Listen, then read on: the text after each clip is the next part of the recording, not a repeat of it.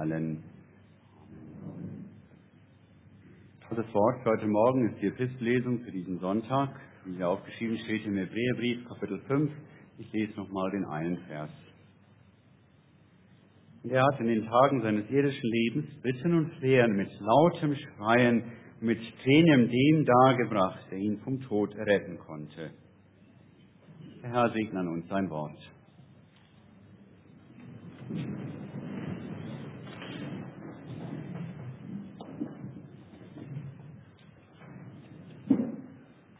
Wie kann Gott das zulassen? Das ist vermutlich die Frage, die den meisten von uns Christen immer wieder tief bewegt und auch unseren Glauben an Gott am schlimmsten in Frage stellen kann. Wie kann Gott das zulassen? Natürlich gibt es diejenigen, die mit dieser Frage daherkommen und argumentieren, warum man ja nicht an einen liebenden Gott glauben kann. Doch uns als Christen bewegt diese Frage noch einmal in eine ganz andere Hinsicht. Wie kann ich sonntags im Gottesdienst Gott als den Allmächtigen bekennen? Wie kann ich ihn als liebevollen Vater preisen, als den, der alles so herrlich regiert?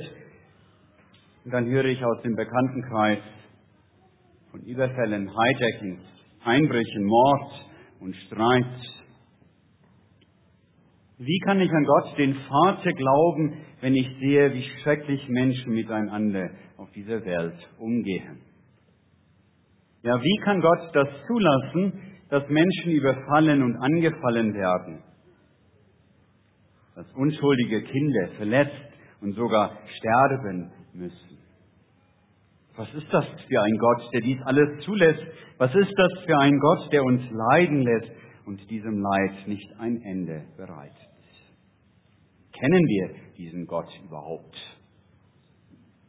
Ist es nicht verständlich, dass Menschen, die von so schwerem Leid betroffen sind, oft genug erklären, sie wollten von solch einem Gott gar nichts wissen, der sie all dies durchmachen lässt?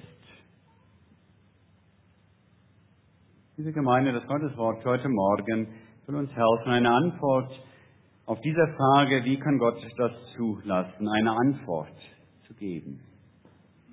Gucken wir uns das Gotteswort heute Morgen einmal genauer an. Erwachsene schreien normalerweise nicht. Nein, ich meine jetzt nicht das Schreien von 30 Fans im Stadion, nicht das Schreien von irgendwelchen wütenden Leuten, die außer sich sind vor Wut.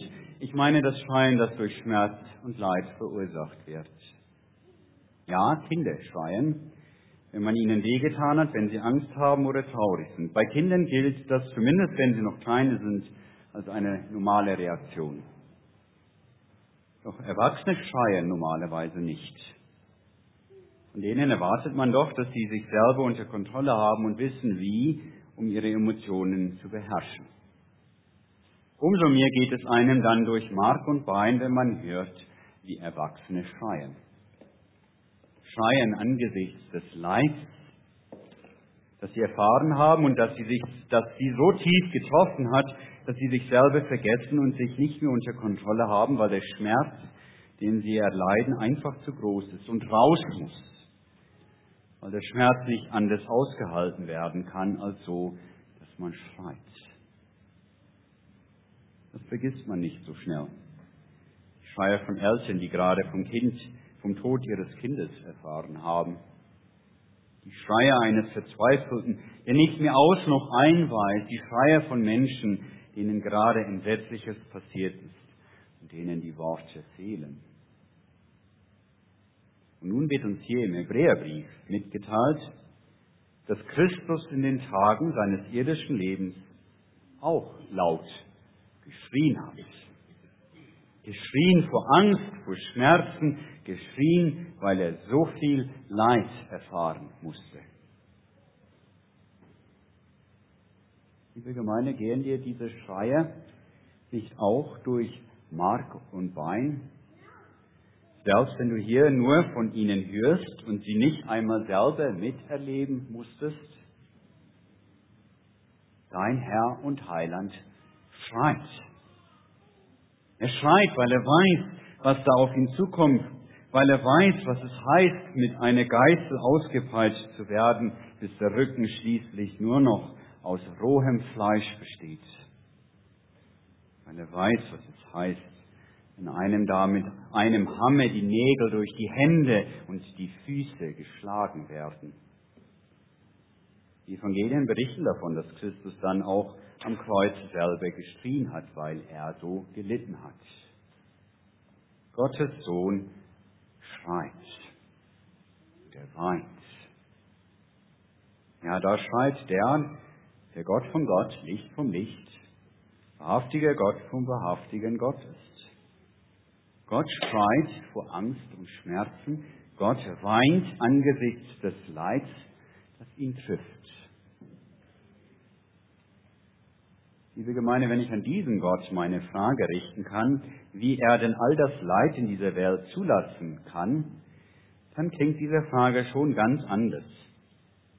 Dann kann ich jedenfalls nicht mehr so tun, als habe dieser Gott, an den ich meine Frage richte, ja keine Ahnung, was Leid bedeutet. Er weiß auch dies sogar noch besser als ich. Und wenn ich selber gar nicht mehr anders kann, als zu schreien, dann darf ich es eben auch wissen. Der Gott, an den ich glaube, hat auch geschrien, hat auch geweint, hat mein Leid geteilt bis in die tiefsten Tiefen hinein. Nein, dieser Gott ist da nicht mehr derjenige, der mich nicht versteht, der ist, der auf Abstand von mir bleibt, sondern der ist ganz dicht bei mir. Und Christus hat es dann auch selber erlebt, dass sein Gebet erhört wurde, als er um Errettung gefleht hat. Doch sein Gebet wurde nicht so erhört, dass ihm das Leid erspart blieb, sondern so, dass er nach allem Leiden, ja nach dem schrecklichen Tod am Kreuz von Gott seinem Vater selber aus dem Tod ins neue Leben hineingerettet wurde. Liebe Gemeinde, Christi Freien ist erhört worden. Am Ostermorgen, als er aus dem Grab ins neue Leben hinein auferstand. Und da stehen wir Seite an Seite mit Christus, unserem Herrn. Auch alles Schreien der Eltern macht das tote Kind nicht wieder lebendig, nicht hier auf dieser Erde. Auch alles Schreien der Schwerkranken, der seine Schmerzen nicht mehr ertragen kann, lässt den Schmerz nicht einfach verschwinden. Auch dann nicht, wenn er direkt zu Gott fleht. Unser Schreien wird oft nicht so erhört, wie wir uns das vorstellen und wünschen. Und doch dürfen auch wir es wissen. Unser Schreien bleibt nicht ungehört, sondern Gott hört es. Selbst dann, wenn wir es gar nicht mal mehr bewusst als Gebet zum Ausdruck bringen. Jesu Christi willen, der für uns vor Angst und Schmerzen geschrien hat, wird Gott unser Schreien hören, ja, erhören uns zusammen mit Christus in das neue Leben der Auferstehung führen. Dann wird es nichts mehr geben, was uns zum Schreien bringen wird. Ja, wie gut, dass wir an diesen Gott glauben dürfen, dass wir diesen leidenden, gekreuzigten Gott kennenlernen dürfen. Wie gut, dass wir an diesen und keinen anderen Gott unsere Fragen richten dürfen. Bei dem dürfen wir wissen, der weiß, wie es uns geht. Vielleicht tun wir uns schwer mit dem Gedanken, dass Gott schreit, dass er vor Angst und Schmerzen schreit, dass er leidet. Irgendwie will das nicht zusammenpassen. Und doch zeigt uns der Hebräerbrief hier, dass Gott in Jesus Christus leidet. Der Hebräerbrief zeigt uns aber noch etwas, das für uns vielleicht sogar noch komischer klingt. Gottes Sohn hat gelernt, hat Gehorsam gelernt. Was muss Gott schon noch lernen, mögen wir denken? Der ist doch allwissend, dem muss doch keine mir etwas beibringen. Diese Rückfrage klingt logisch und einleuchtend, und doch schreibt der Hebräerbrief hier, dass Christus in seinem Leiden Gehorsam lernen musste, obwohl er Gottes Sohn war. Wir wollen von Gott wissen, wie er all das Leid dieser Welt zulassen kann. Dieser Gott ist in Christus ganz Mensch geworden. Er hat ganz an unserem Menschen Schicksal teilgehabt. Dazu gehört dann auch, dass er, der Sohn Gottes, dazulernen musste. Mühsam und schmerzlich musste er dazulernen, was es heißt, Gott gehorsam zu sein. Er musste dazulernen, was es heißt, anzunehmen, was der Vater ihm auferlegt hat. Durchs Leben, durchs Leiden, Lernen. Jeder, der selber Schweres durchgemacht hat, der vergisst das, was er da gelernt hat, sein Leben lang nicht mehr. Und das gilt, wie wir hier im Hebräerbrief sehen, auch für Christus. Er hat gelernt, was es heißt, leiden zu müssen, was es heißt, in diesem Leiden bei Gott zu bleiben, auch wenn alle Erfahrung dagegen zu sprechen scheint. Er hat gelernt, was es heißt, in seinem Leiden bis an den Punkt zu kommen, wo man nur noch fragen kann, mein Gott, mein Gott, warum hast du mich verlassen? Zu diesem Gottessohn darfst du gehen. Wenn du mit deinen Fragen, wie Gott das alles zulassen kann, gar nicht mehr weiterkommst. Wenn du selber merkst, wie hart das ist, Gehorsam zu lernen. Zu diesem Gottessohn darfst du gehen, wenn du Gott wieder einmal so gar nicht verstehen kannst. Du darfst wissen, er, Christus, versteht dich. Er hat dich dasselbe durchgemacht. Und er steht dir bei, hilft dir, bei ihm zu bleiben, auch da, wo du das von dir aus gar nicht mehr selber kannst. Ach, wie gut haben wir es, an einen Gott glauben zu dürfen, der selber Gehorsam gelernt hat.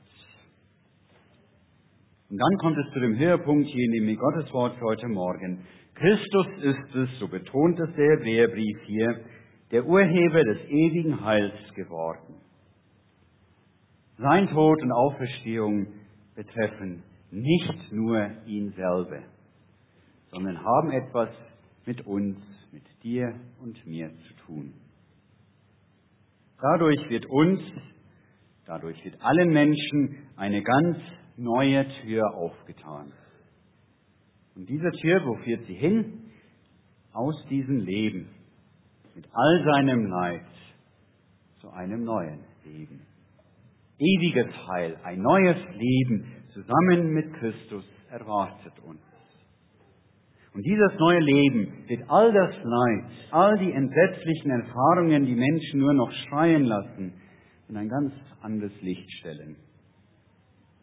Das ist die Hoffnung, die wir als Christen haben und die uns hilft, dieser Frage, wie Gott all das Leid in der Welt zulassen kann, auszuhalten.